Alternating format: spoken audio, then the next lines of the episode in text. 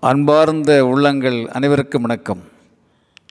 ஞானம் வந்துவிட்டால் நமக்கு வேறு என்ன வேண்டும்? ஞானம் வந்துவிட்டால் நமக்கு வேறு என்ன வேண்டும்? மகாகவி பாரதி கேட்கின்றார். ஞானம் வந்துவிட்டால் பற்றுகள் படிப்படியாக அற்றுப்போய்விடும். நிதானமும் நிம்மதியும் யதார்த்தமும் சமாதானமும் மனித இயல்புகள் ஆகிவிடும் என்பது அறிஞர் பலருடைய அனுபவ முடிவு.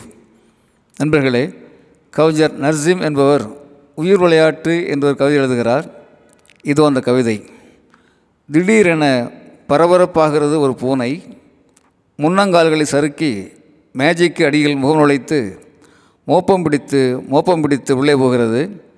வெளியே வரும்போது வாயில் எலி கழுத்தில் இரத்த கசிவு குற்றாக உயிர். மோப்பம் பிடித்து மோப்பம் பிடித்து உள்ளே போகிறது. வெளியில் வரும்போது வாயில் எலி கழுத்தில் இரத்த கசிவு குற்றாக உயிர்.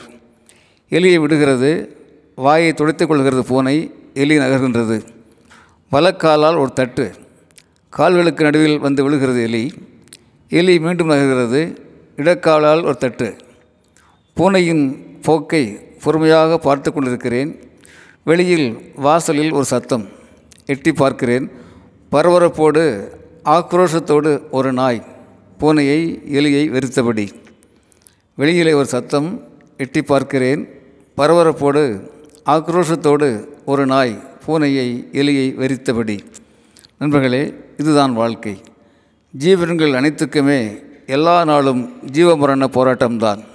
எப்படி விடுபடுவது? விடுதலை அடைய ஆம் விடுதலை அடைய வேண்டுமென்றால் நமக்குள்ளே ஞானம் பொங்க வேண்டும் என்பது மகான்களின் உபதேசம் மாத்திரமல்ல மானுட நேசம் கொண்ட ஒவ்வொரு மனிதனின் வாழ்க்கை அனுபவமாகும். ஞானம் பொங்கிட போதி மரங்களை நாடி போக வேண்டியதில்லை. துறவரம் பூண்டு காடு கரைகளிலே தஞ்சம் போக வேண்டிய அவசியமில்லை. தினசரி வேலைகள் எதுவானாலும் செம்மையோடு செய்ய வேண்டும். முழுமையான மனதோடு செய்ய வேண்டும். விழிப்புணர்வோடு செய்ய வேண்டும். எடுத்துக்காட்டாக சாப்பிடும்போது சாப்பிடுவதில் மாத்திரமே முழு கவனம் இருக்க வேண்டும். அப்போது குளிப்பதை பற்றி நினைக்கக்கூடாது ஒரு பொழுதில் ஒரு வேலையை ஆம் ஒரு பொழுதில் ஒரு வேலையில் மாத்திரம் கவனம் செலுத்தினால் செயல்கள் சிறப்படையும். அதுவே தியானம் என்றும் பேசப்படுகிறது. தியானம் என்பது ஞானப்பாதையின் திறவுகோல். நண்பர்களே தியானம் என்பது ஞானப்பாதையின் திறவுகோல் என்பதை அறிவோம். ஆனந்த ஞானமடைவோம். அன்புடன் அரங்க கோபால் இயக்குனர் சிபிஐஏஎஸ் அகாடமி கோவை.